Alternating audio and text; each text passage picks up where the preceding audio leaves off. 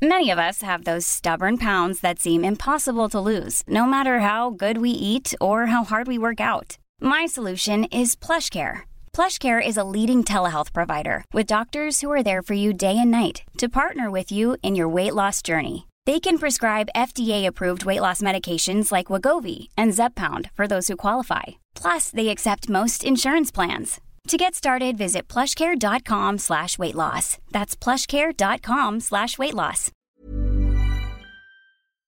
Ukas annonsør i Foreldrerådet er Ekstra. Det er grillsesong. Endelig. Alle dere som har fulgt meg gjennom en lang vinter, vet at jeg har nesten strøket med av kjedsomhet. Men nå kan vi spise ute, vi kan leve ute, vi kan henge ute, og vi kan grille. Ekstra har sitt største grillutvalg noensinne, og hør godt etter nå. Her er en del av grillutvalget deres.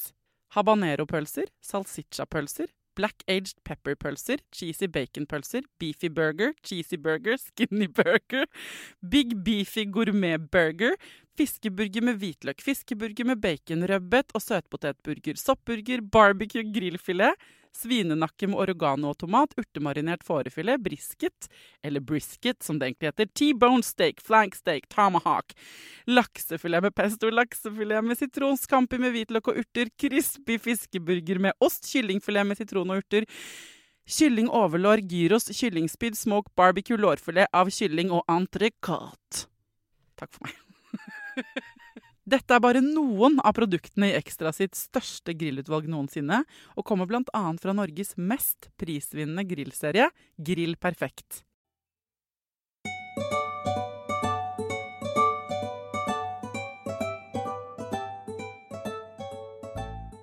Hva gjør du når ungen din ikke vil spise maten du lager? Altså, Hvorfor er noen barn så innmari kresne? Skal man pushe dem? Skal man la dem spise hva de vil? Eh, hva skal man gjøre? Hvordan skal man styre unna at det blir så sykt dårlig stemning ved bordet når du står og lager middag i timevis, og ingen i familien liker det du lager? Velkommen til Foreldrerådet Falkens.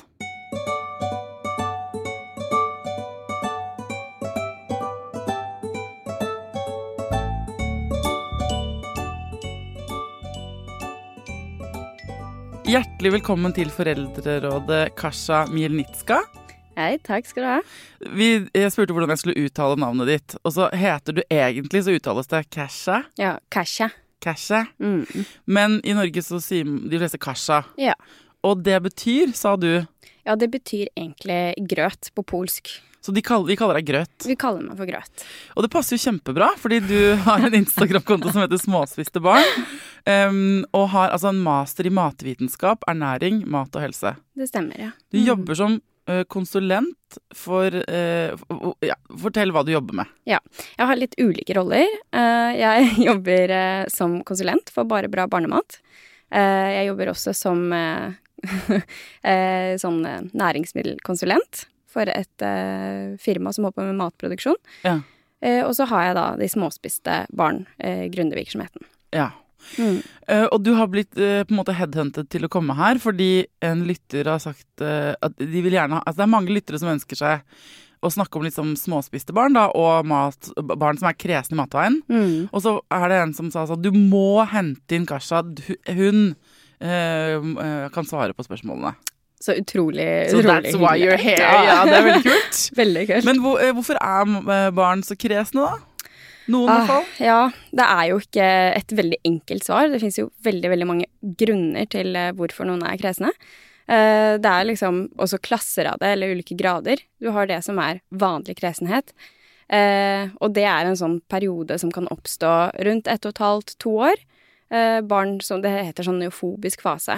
Og det er barn som begynner å bli litt mer skeptiske eh, til maten, eller mat de ikke kjenner igjen. Og det tror jeg de aller fleste foreldre eh, kjenner til. At mm. en baby har gått fra å spise alt mulig til å plutselig ikke ville ha kanskje grønnsaker eller matvarer de har spist tidligere. Mm. og det er på en måte en sånn helt vanlig fase. Mange mener at det er sånn rent evolusjonært, at vi er beskyttet fra å at barn ikke skal spise ting de ikke kjenner igjen. ikke sant? For kan begynne å gå, kan komme bort fra foreldre. Uh, og så er det også sånn at barn er mer sensitive, begynner å bli mye mer sensitive for bitter smak. Uh, og det er også sant, en beskyttelsesmekanisme for at giftig mat, det er veldig ofte bittert. Ja. Eh, ikke sant? Det som er modent, det pleier å være søtt. Ja, Så det, er Så det sånn, er smart av liksom evolusjonen i utgangspunktet. De barna som var dritglade i bitre ting, de strøk med, på en måte. Så Ja. de, de slekter ikke vi på. Ja, men det er jo sånn. Er sånn. Mennesker som tok unødvendige risikoer, ikke sant. Det er jo Ja. derfor vi mm, har blitt som vi har blitt. Ja. Men eh, ok, så det er eh, innenfor den derre vanlige kresenhet, så er det sånn det er helt vanlig at barn eh, ikke elsker all mat, og at det endrer seg. Ja. Sa du eh, når de er ett og et halvt, to år? Ja, det er sånn cirka da det pleier å på en måte fremtre. Mm. Eh, Det kan også komme før, og det kan komme senere. Så det er liksom den standarden. Og det pleier jo de fleste barn å vokse av seg rundt tre, fire, fem år. Det er liksom forskjellig. Jeg føler det kommer en ny fase når de er i tre-fire-femårsalderen, da, som er sånn at de har lært For da kommer den sosiale læringen inn. Så da husker jeg tiden man kom hjem fra barnehagen og sa sånn Jeg liker ikke det lenger. For han hadde sett andre barn ikke like hva det er leverpostei, da. Eller noe sånt. Mm, mm. Og da eh, syntes han at alt det de andre barna syntes var æsj, syntes han også var æsj. Ja. Så da løy jeg. Det var løgn, på en måte. ja, altså det er jo, ikke sant, den derre sosiale tilpasningen. Altså det, det har på en måte egentlig ikke så veldig mye å gjøre med om barnet faktisk liker det eller ikke liker det. Eh, men selvfølgelig så kan det jo påvirke i hverdagen, og det kan jo gjøre at det ikke vil spise det for en stund. Mm. Og da er det bare å fortsette å tilby, ikke sant, ikke stoppe. Han hadde en periode også hvor han sa sånn Nei, jeg kan ikke si Jeg er allergisk. Mot, fordi han, det var så mange som var allergisk mot ting. Ja. Så da ville han også være allergisk. Ja. Jeg husker at jeg også, da jeg var barn, hadde eh, veldig lyst på regulering, eksempel. Altså man har lyst på de Ja. særegenhetene andre barn har, har, Jeg. ja. Men det er ikke det samme altså det, er, um, det er jo kresenhet, det òg. Man kaller det jo det, men det er Det er altså, sånn eh, innenfor uh, faget, da, om jeg kan si sånn, så er det liksom Da skiller det mellom Er det på en måte et barn som behøver hjelp, Ja. eh, eller ikke? nettopp. Mm. Mm. Så du har jo de barna da som eh, på en måte neste graden, og det er de barna som gjerne ikke vokser ut av den fasen. Ja. Eh, og da begynner det å på en måte påvirke hverdagen mer, og de kan bli eldre eh, og fortsatt ikke begynne å spise mer variert, og spise etter liksom én type sånn konsistens, da. Eh, eller typisk sånn beige-dietten. Ikke sant? Pasta, brød, pizza. Helst Ja. uten noen ting. Eh, og liksom de blir litt i det stadiet. Mm. Eh, og da er det veldig greit å, å begynne å gjøre noen ting med det, sånn at ikke de vokser opp med det altså i ungdomsårene. Mm. Eh, og så har man også noe som heter ARFID, og det er jo en, eh, det er sånn selektiv spisevanske, og det er barn som begynner å ja, de, de kan ikke spise mat som på en måte ikke tilhører en viss gruppe. Eh, eksempel bare en type fargemat, eller bare en type konsistens. De kan ikke spise med andre barn, de kan ikke spise utenfor hjemmet, kanskje. Altså, det begynner å bli en sånn stor hemning. Eh, og det er jo da typisk barn som kanskje ikke vokser slik de skal. Ikke sant? Det kan påvirke altså, alt fra utvikling til kognitiv utvikling til vekst osv. Og, så og det er jo barn som, som trenger profesjonell hjelp. Uh, hva var det du kalte det? ARFID. Arfid. Og det øh, ble veldig nysgjerrig på det, da. Men hva, men hva kommer det av, da? Ja, det er jo ikke så lett å si da hva det kommer av. Ehm, Det er jo Ofte så er det jo sånn at det ligger en underliggende årsak også til disse her problemene. Det kan jo være en annen diagnose, eksempel barn på autismespekteret, ikke Mm. sant. Mm. Så kan det være en sånn tilleggsdiagnose. Og det kan også bare være altså en negativ opplevelse eh, som det starter med, og så blir det forsterket ved flere negative opplevelser, ikke sant, hvor til slutt man sitter og er eh, kjemperedd for Mm. mat og engstelig, eller Altså, det er så veldig mange ting da som kan påvirke. Så det er et spekter, på en måte, fra bare at barn eh, av og til ikke vil smake på nye ting, eller ikke liker ting, eller har perioder hvor de ikke spiser oliven, på en måte, Ja. eh, til at Og så har du liksom kresenhet, da, hvis, hvis du har det som Mm. overbygning, på en måte, helt frem til det som er en, en alvor, ganske alvorlig diagnose. Ja. Eh, ARFID, hvor barn virkelig ikke får i seg noe annet enn helt spesielle kategorier, på en måte, og det går utover deres Hverdag, ja. og helse. Mm. Og helse, absolutt. Mm. Hva er liksom det beste vi foreldre kan gjøre for å forebygge kresenhet hos barna våre?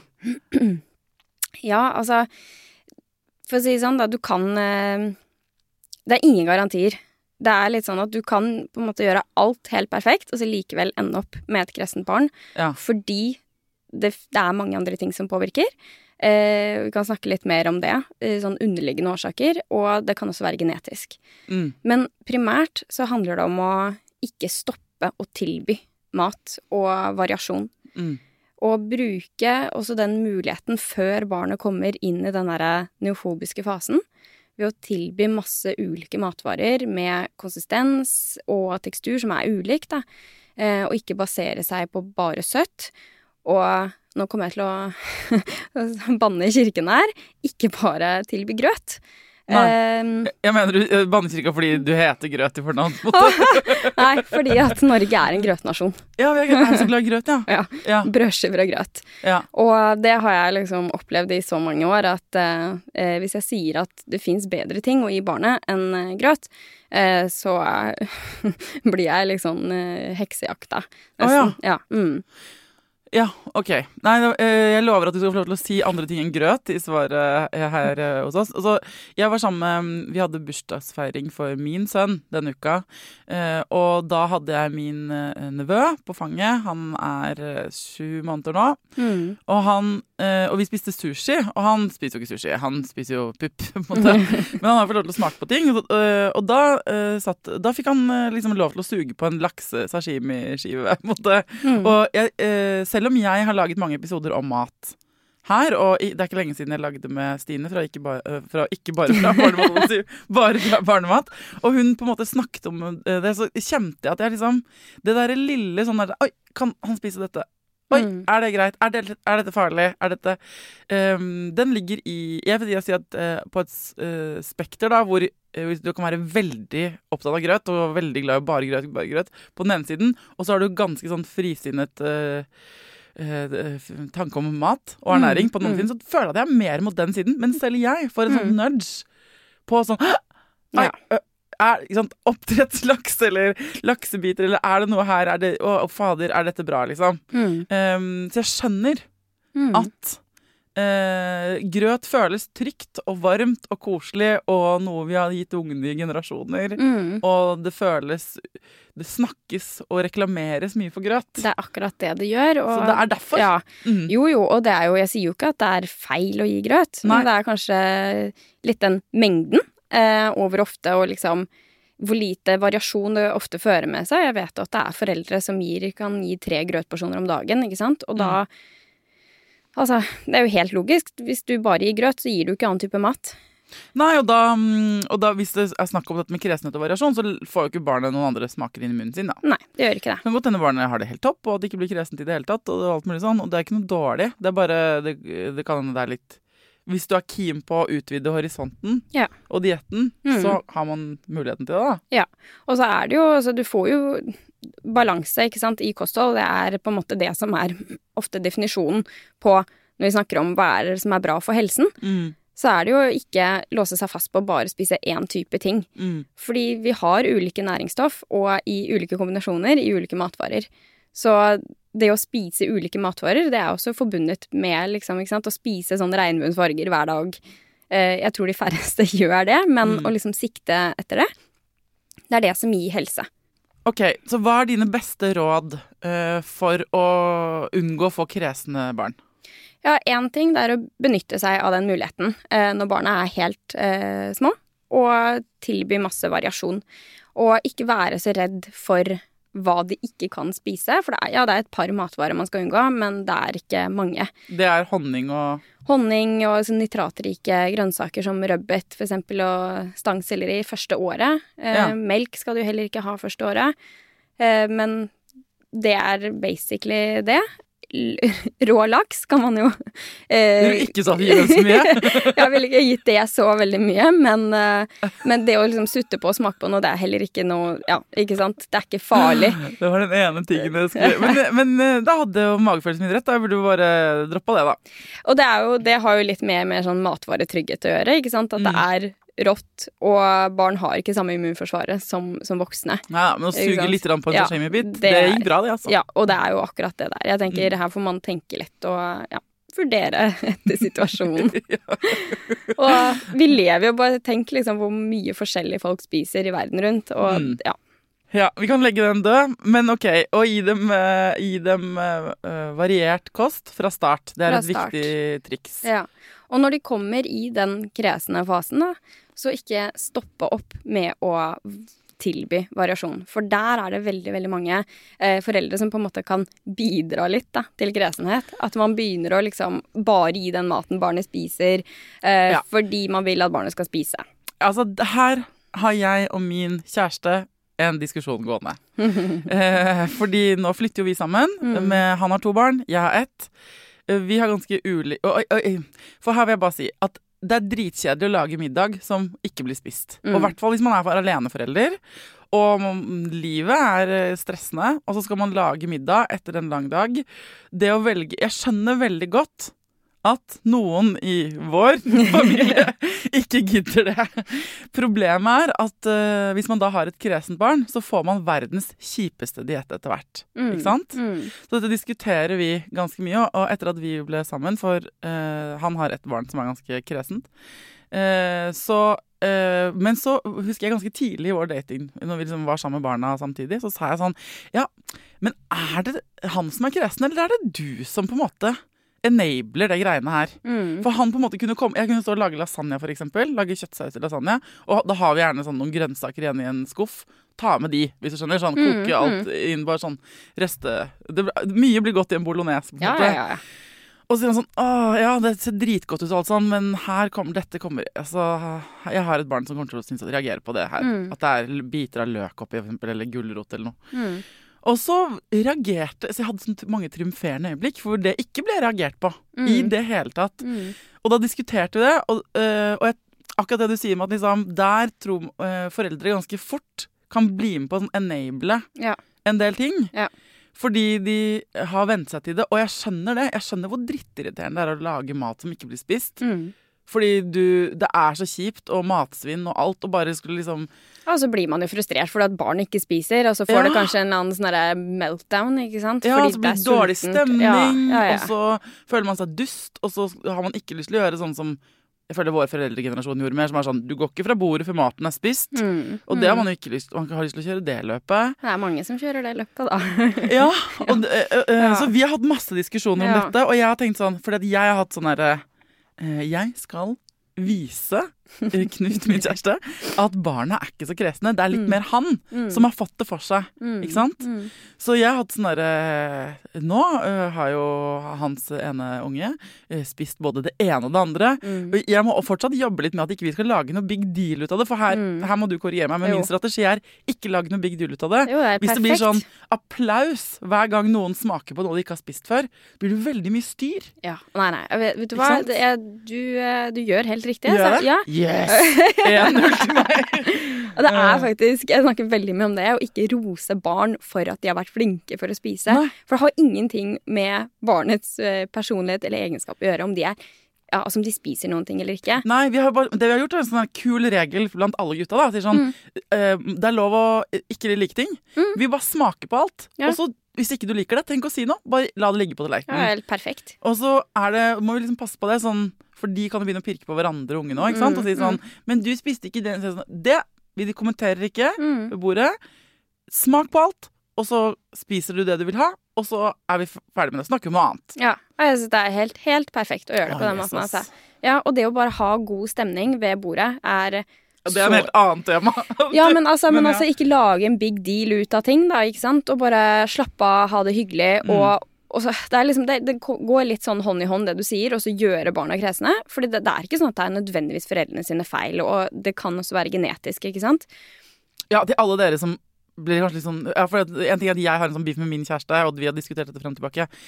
Jeg vil ikke disse noen av de som sitter og bare strever ordentlig med Nei, dette. og sant, det er derfor det finnes jo så mange lag av dette her, Ja. ikke sant? Men det er ofte sånn at vi også kan kjøre oss et eller annet sånn mønster og begynne å kanskje snakke om barnet som kresent, eller kanskje Ja. si ikke sant, nei, men det her kommer ikke du til å spise, eller det her kommer ikke du til å lage. Mm. Og det er jo våre ord da, som blir deres indre verden, ikke sant? Og så er det det de begynner å tenke om seg selv. Og du det er ikke noe vits at jeg smaker, jeg kommer ikke til å like det uansett. Jeg passer på prøver å passe på å ikke omtale Tidemann som rotete, for eksempel. Mm. Gang- Jeg hørte det så mye da jeg var barn, og jeg lurer på sånn Ja, det, Jeg ble rotete. Eller sånn, ja. det er sånn høna-egg-greie. At man uh, passer på å si at noen er noe. Ja. For da blir de det fort. Ja. forsterker et eller annet. ja, ja. Eh, så det gjelder, og Hvis man får høre sånn åh, du er så kresen, du er så kresen, så skaper man jo en litt sånn skam. Ja, Ikke Starten sant? på en sånn skamhistorie. Ja, og jeg tenker jo det liksom Vil man føle seg Gå rundt da, altså gi den følelsen til barnet. At når barnet går og tenker altså, ah, nå kommer jeg til å ikke ha noen ting å spise, fordi jeg liker jo ingenting. Jeg er jo så vanskelig. Ja, Mm. og så tenker jeg og det er jo barn som blir eldre. Det påvirker barn som skal gå på skolen eller Mm. bli med venner hjem. Kanskje ikke begynner å tørre det, og det er mange som ikke tør. Eller som blir ertet fordi at 'å, du spiser ingenting', og så liksom skaper det en sånn et, Blir på en måte et personlighetstrekk. Mm. Når du sier at noen er mer kresne sånn genetisk sett, hva mener du med det, egentlig? Eh, man kan arve, eh, om jeg kan si Kresenhet? sånn. Kresenhet, ja. Ah. Og det er sånn 50 eh, arvelighet på det. Eh, kommer litt an på hvor man leser. Men eh, så har du vært kresen selv som forelder, så er det større sannsynlighet for at barnet ditt også blir kresent. Mm. Så eh, det er ofte sånn at man, det kan være utfordring med konsistens, lukt og sånne type ting da, som går litt i arvelighet. Jeg, jeg blir jo veldig sur um, Eller sånn for eksempel hvis man skal spise La oss si man spiser pizza en dag, da. Dette føler jeg er en klassiker for alle som har spist en pizza der ute. Um, at for eksempel Ja, eksempel den folkekjære pizzaen Grandiosa. Hvor mange er det ikke som piller av paprika? Altså, yeah. Bare la oss ta det som et uh, går, Det er jo mange som spiser det på julaften, har jeg skjønt. Ok. Det, er- det er faktisk sant. Ja. Uh, ikke nødvendigvis de som hører på Foreldrerådet, men det er uh, Vi går inn i julestria. Det er mange som tar seg en Grandis i stresset. Mm. Folk som piller ting ut av maten, skal man tillate det? Når barnet sant, får for seg at det er et eller annet de ikke liker i maten, at de ligger inntil hverandre på noe vis, eller at det er paprika på pizzaen. Ever catch is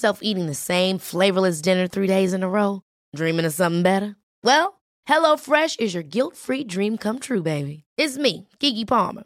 Let's wake up those taste buds with hot, juicy pecan crusted chicken or garlic butter shrimp scampi. Mm. Hello Fresh. Stop dreaming of all the delicious possibilities and dig in at HelloFresh.com. Let's get this dinner party started. Quality sleep is essential. That's why the Sleep Number Smart Bed is designed for your ever evolving sleep needs. Need a bed that's firmer or softer on either side? Helps you sleep at a comfortable temperature? Sleep Number Smart Beds let you individualize your comfort so you sleep better together. JD Power ranks Sleep Number number 1 in customer satisfaction with mattresses purchased in-store. And now, save 50% on the Sleep Number limited edition Smart Bed for a limited time. For JD Power 2023 award information, visit jdpower.com/awards. Only at a Sleep Number store or sleepnumber.com. Ukas annonsør i Foreldrerådet er Nextory. Det er en lydbok- og e-bok-app. Altså, du kan både høre på bøker og lese dem på telefonen din eller nettbrettet ditt. Og akkurat nå så får du 45 dager gratis, både til deg som kanskje har prøvd Nextory før, men også til deg som er helt ny. Jeg digger at også de som har prøvd det før, får lov til å prøve igjen. For å få 45 dager gratis, gå inn på nextory.no foreldrer. Nextory har tusenvis på tusenvis av bøker du kan lytte til eller lese. Og i dag har jeg tenkt å anbefale eh, noen bøker som eh, faller innenfor det som kanskje kalles selvhjelpsbøker. Men den kategorien har jo litt ufortjent dårlig rykte, spør du meg. Den første boka jeg vil anbefale, er boka som heter 'Psykolog med sovepose'. Johanne Refseth, som har skrevet den boka, var jo gjest her for noen uker siden. Den er absolutt verdt å lese eller lytte til. Andre anbefalingen jeg vil gi deg, er Sissel Grans bok 'Men størst av alt er begjæret', som handler om det å begjære noen andre enn den du er sammen med. Og jeg har også laget en episode med Sissel Gran om det temaet for et par år siden. Den boka er fantastisk. Hvis du har lyst til å prøve ut Next Story for første gang, eller eh, har prøvd ut før, men vi prøver det ut igjen, helt gratis i 45 dager, gå inn på nextory.no skråstrek foreldrer. Jeg tenker at absolutt. Altså, for å si det sånn, det er ingen voksne som liker alt. Nei. Og du også unngår jo å spise ting du ikke liker. Mm. Ikke sant? Og vi har jo på en måte en mer sånn rasjonell evne til å kanskje spise noen ting vi ikke syns er så godt hvis vi er på besøk hos noen. Men vi står jo ikke og lager middag med mat vi ikke liker, eller retter vi ikke liker. Nei. Og ofte så tror jeg vi glemmer at vi og barna våre har ikke nødvendigvis samme smakspalett, ikke sant. Vi kan like ulike ting. For det første så må man jo skape trygghet. Fordi uten trygghet så sitter du inne i en sånn fight, flight, freeze-mode, og da klarer ikke du å ha noe appetitt eller lyst til å smake. Eh, så, så det er liksom, du må skape den tryggheten, at barna har det bra ved bordet, er komfortabelt. Og så kan man skape rom for å smake, sånn som det dere har gjort, eksempel. At ja, vet du hva, du kan smake, og liker du ikke, ferdig med det, liksom. Det er ikke noe big deal. Men hvis det er et barn som er veldig engstelig, og veldig mange barn som er småspiste eller kresne, er engstelige, og det er virkelig redde for maten, Mm. så er ikke det veien å gå ved å liksom tvinge dem til å spise noen ting bare fordi at ja, nå skal du smake på det, for hvis ikke så vet du ikke om du liker det. Mm. Ikke sant? Så du må jo se an barnet. Hvor er barnet? Og så møter det der det er. Min eldste sønn, han er redd for maten. Han er engstelig. Og da kan ikke jeg drive og sitte og tvinge han i å spise den brokkolien og tenke at det blir en positiv opplevelse for han, Nei. og at det har han lyst til å gjøre på egen hånd senere. Da må man ta liksom en annen vei, da. Men det er mange barn som føler mye mer trygghet hvis maten er f.eks. delt opp, ikke sant, ikke blandet. Det er veldig, veldig typisk for barn generelt. Oh, det, hvorfor er de sånn? Altså Det der med at mat eh, må ligge i ulike grupper og ikke touche. Det er trygt. Det er mye mer forutsigbart. Ja. Det er eh, hvis du altså, det er også sånn hvorfor karbohydratmat eller karbohydratrik mat er ofte sånn veldig populær.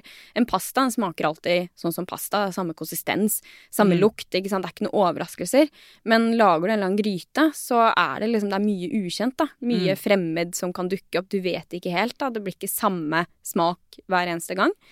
Og det er litt sånn når maten er blanda. Det kan liksom være, se litt mindre appetittlig ut og være litt mer skummelt. Ukjent. For den balansen her er jo vanskelig å vite når skal man pushe litt, eller oppfordre, da.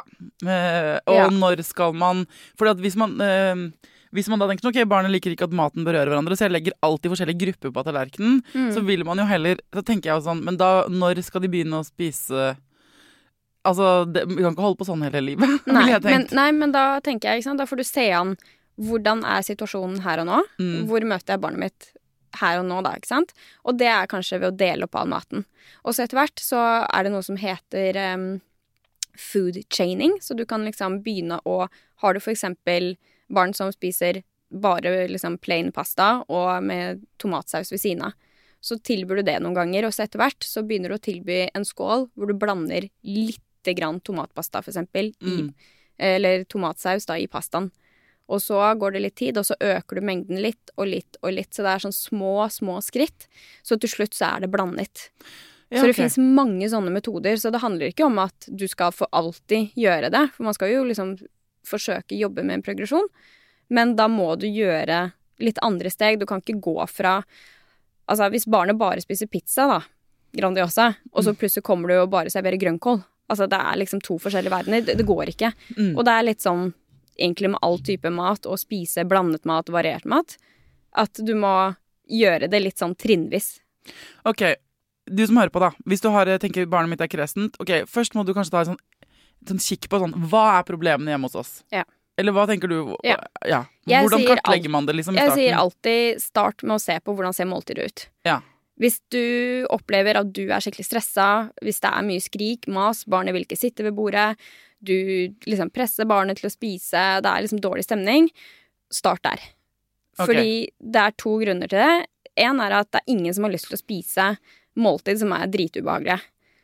Vi går jo heller ikke og spiser middag med noen vi ikke har det godt med, liksom, eller ikke trives med. Nei. Det er ikke noe, det er ikke noe vi gjør uh, ut av liksom fri vilje. Nei, det er ikke sånn at ubehag er den beste kokk. Det er ikke uttrykk. Så, og det, er liksom, det gjelder jo barn også. De har jo lyst til å ha det fint og hyggelig og kose seg ved måltidet. Mm. Så først og fremst jobb med at måltidet skal være et sted barna har lyst til å komme til.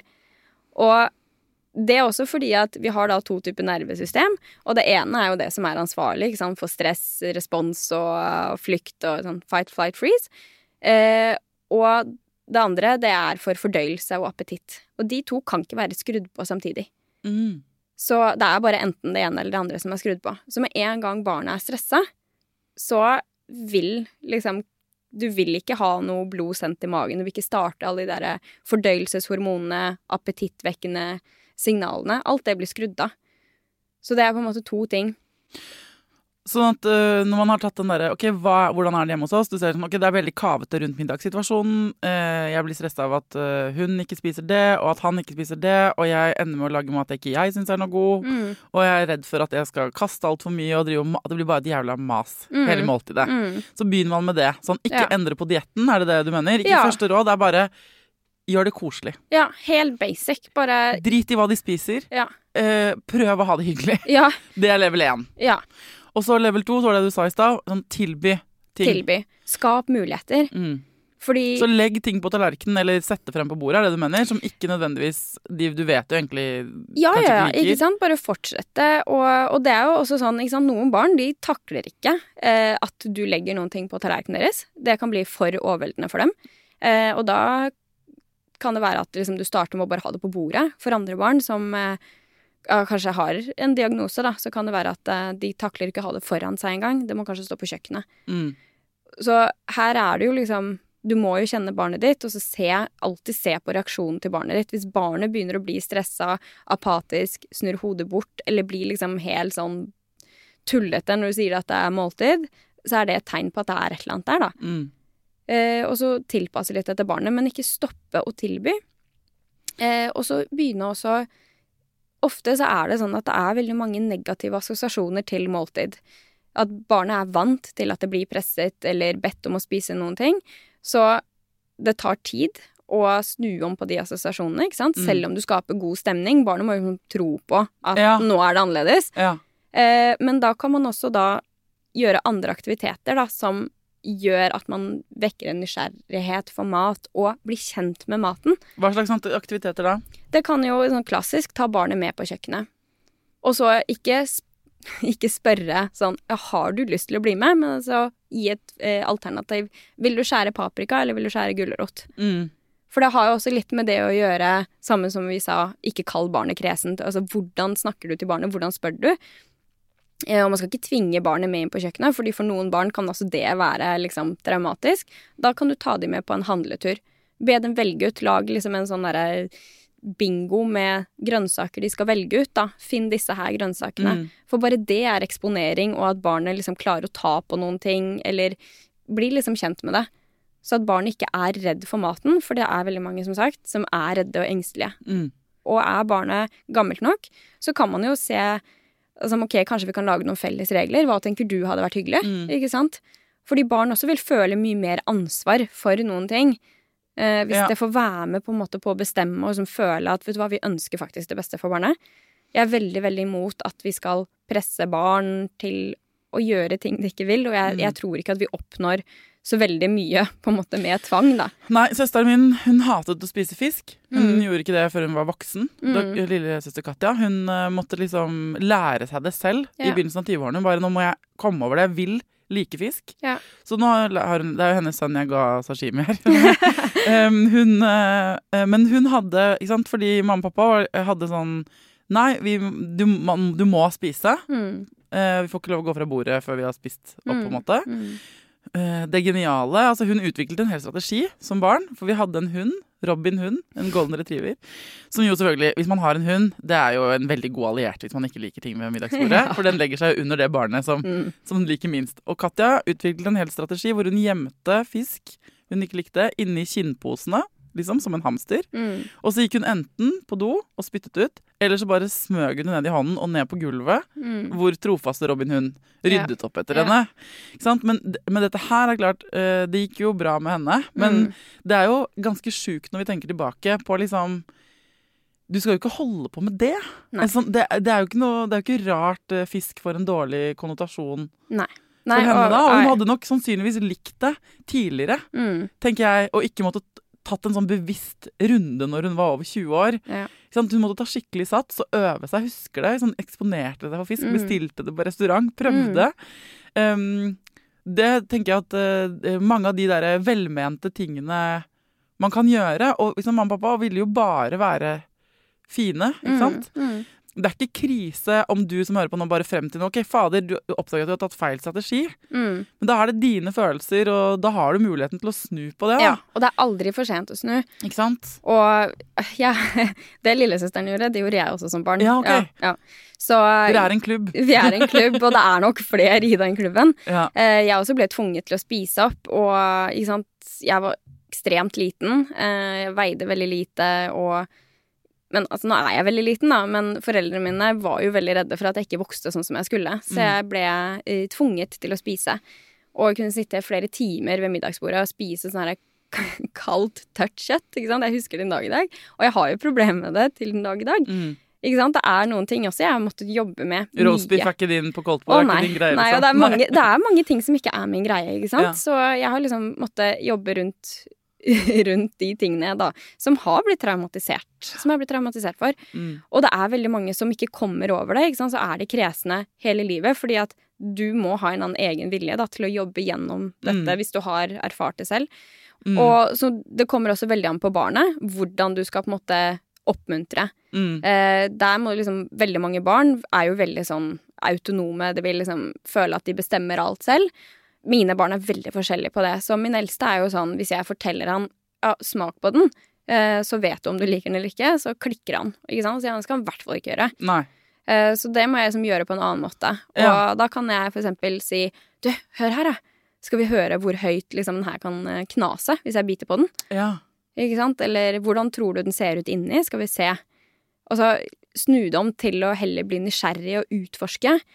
Og det kan jo føre til at han plutselig tar noen ting i munnen, men da er det på en måte, føler han da at det er på et eget initiativ. Mm.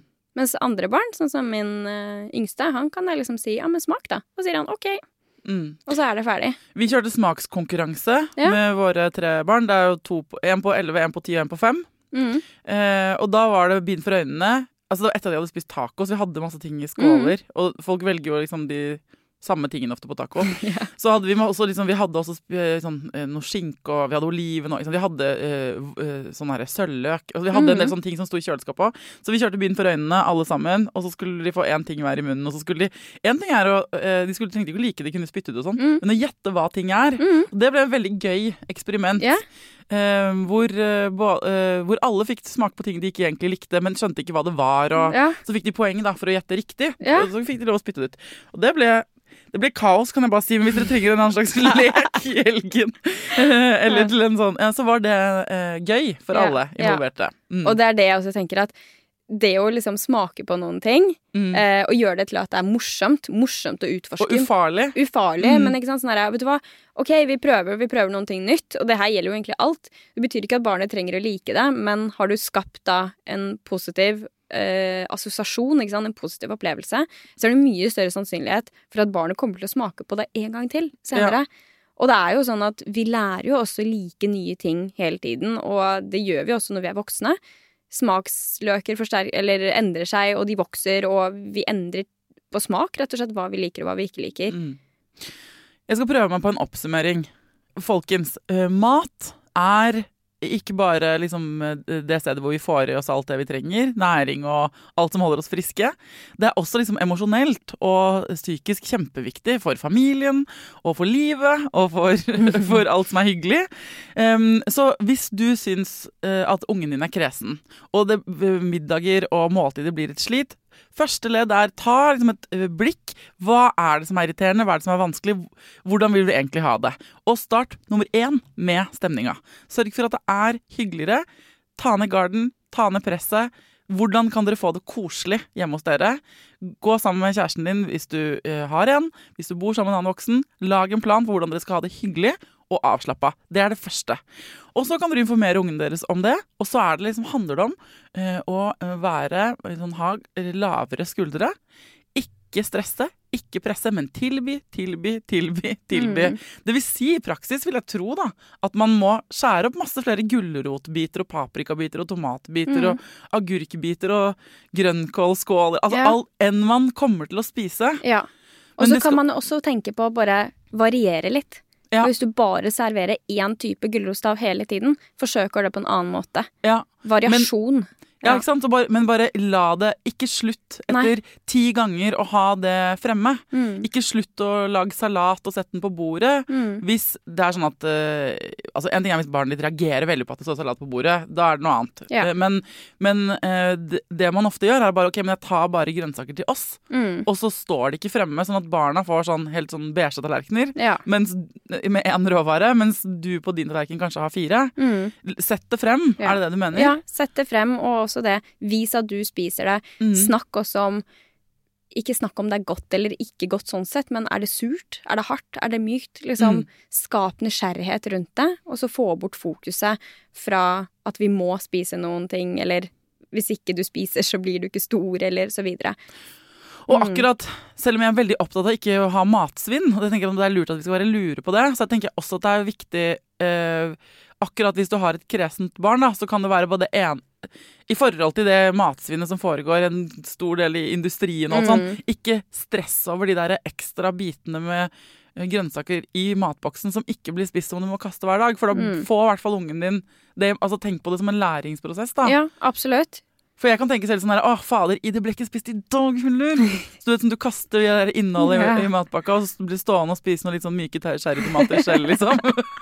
men, men, eh, men jeg tenker sånn, hvis du bare Hvis jeg bare endrer mindset på det, at det er bare bra at det ligger der Ja. Altså Jo mer grønnsaker i monitor, så på et eller annet tidspunkt så, så spiser han det vekk. Ja, altså? Det er jo det det handler om. Altså, det, vi kan jo ikke stoppe å eksponere, fordi da, da vil de jo ikke bli kjent med det. Mm. Det er et sånt ordtak som heter at barn de spiser det de liker, og de liker det de kjenner. Mm. De må bli kjent med maten. Ja, det er sånn er det for voksne òg. Ja. Altså, vi liker nesten aldri det vi ikke kjenner. Det er Nei, veldig er ikke sjelden, ikke sant? Ja. Og så hvis man kan finne på noe gøy rundt mat, altså bake noe eller lage mat eh, liksom sammen Ja. Hvis man har overskudd til det midt i liksom eh, dag, hverdagen AS, få det til. Det trenger heller ikke være avansert, men Nei. bare ofte så begynner det med sånn Å shit, vi har endt opp med å lage forskjellige typer middager til alle involverte Mm, fordi mm. det er enklest for oss.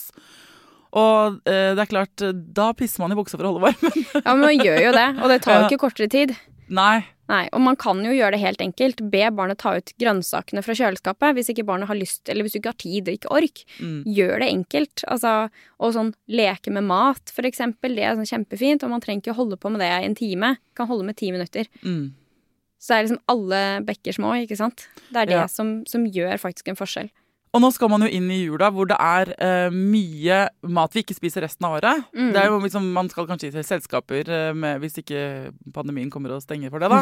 Så er det liksom, kan man um, uh, eksponeres i hvert fall for liksom type mat man ikke ser hver dag. Mm. Og så trenger ikke Det er en god anledning da, til Det er mye rart og mye ræl, selvfølgelig, som serveres i jula. Men det er i hvert fall mye annerledes. Det er mye annerledes, men det også kan jo være veldig overveldende for mange Ja, barn. ja. Og da tenker jeg bare senk skuldrene. Spiser bare barnet en brødskive? Ja vel. Det er bare en middag. Det her er ikke hverdagen. Eh, fordi som oftest så pleier barn å spise mye mindre når det er eh, ting som er utenfor rutine, Mm. og sånne spesielle anledninger, eller det er Nå blir det kanskje ikke så mange folk, da, men hvis det er selskap med mange mennesker, mange nye inntrykk, så kan det være overveldende. Ja. Så jeg tenker bare slapp av.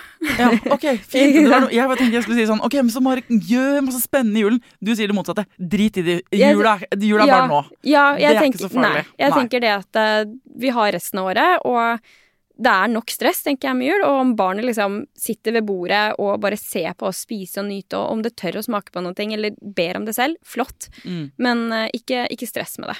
Nei. Du må, Toåringen må ikke like pinnekjøtt, liksom. Nei. Eller lutefisk. Nei, ok. Men uh, ok, tusen takk for at du kom til Foreldrerådet. Selv takk for at jeg fikk komme. Det har vært veldig hyggelig.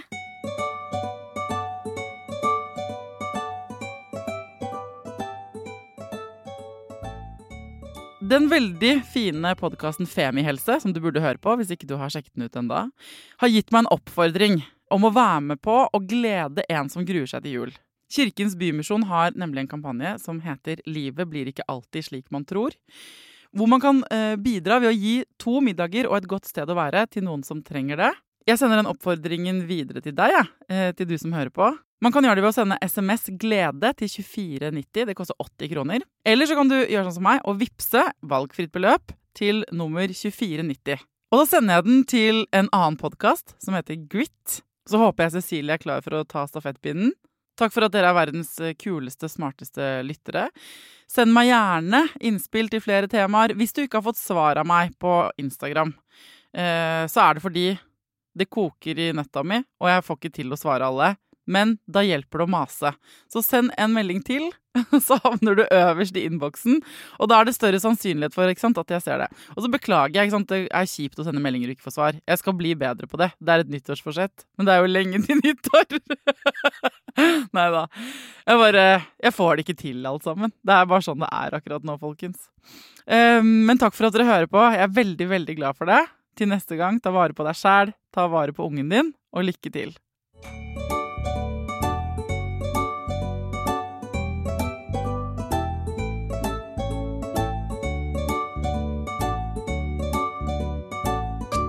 Produsert av Klinge.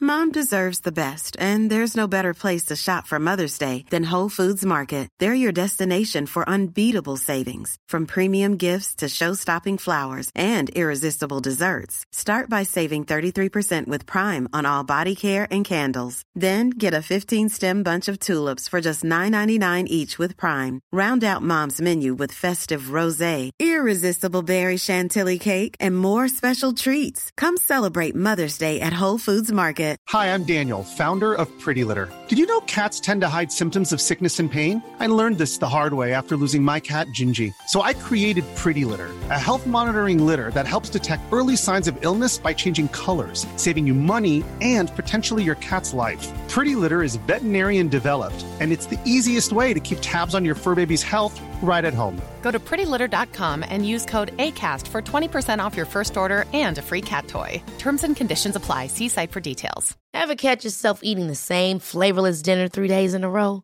Dreaming of something better? Well, HelloFresh is your guilt free dream come true, baby. It's me, Kiki Palmer. Let's wake up those taste buds with hot, juicy pecan crusted chicken or garlic butter shrimp scampi. Mm. Hello Fresh. Stop dreaming of all the delicious possibilities and dig in at HelloFresh.com. Let's get this dinner party started. Mom deserves the best, and there's no better place to shop for Mother's Day than Whole Foods Market. They're your destination for unbeatable savings, from premium gifts to show-stopping flowers and irresistible desserts. Start by saving 33% with Prime on all body care and candles. Then get a 15-stem bunch of tulips for just $9.99 each with Prime. Round out Mom's menu with festive rosé, irresistible berry chantilly cake, and more special treats. Come celebrate Mother's Day at Whole Foods Market.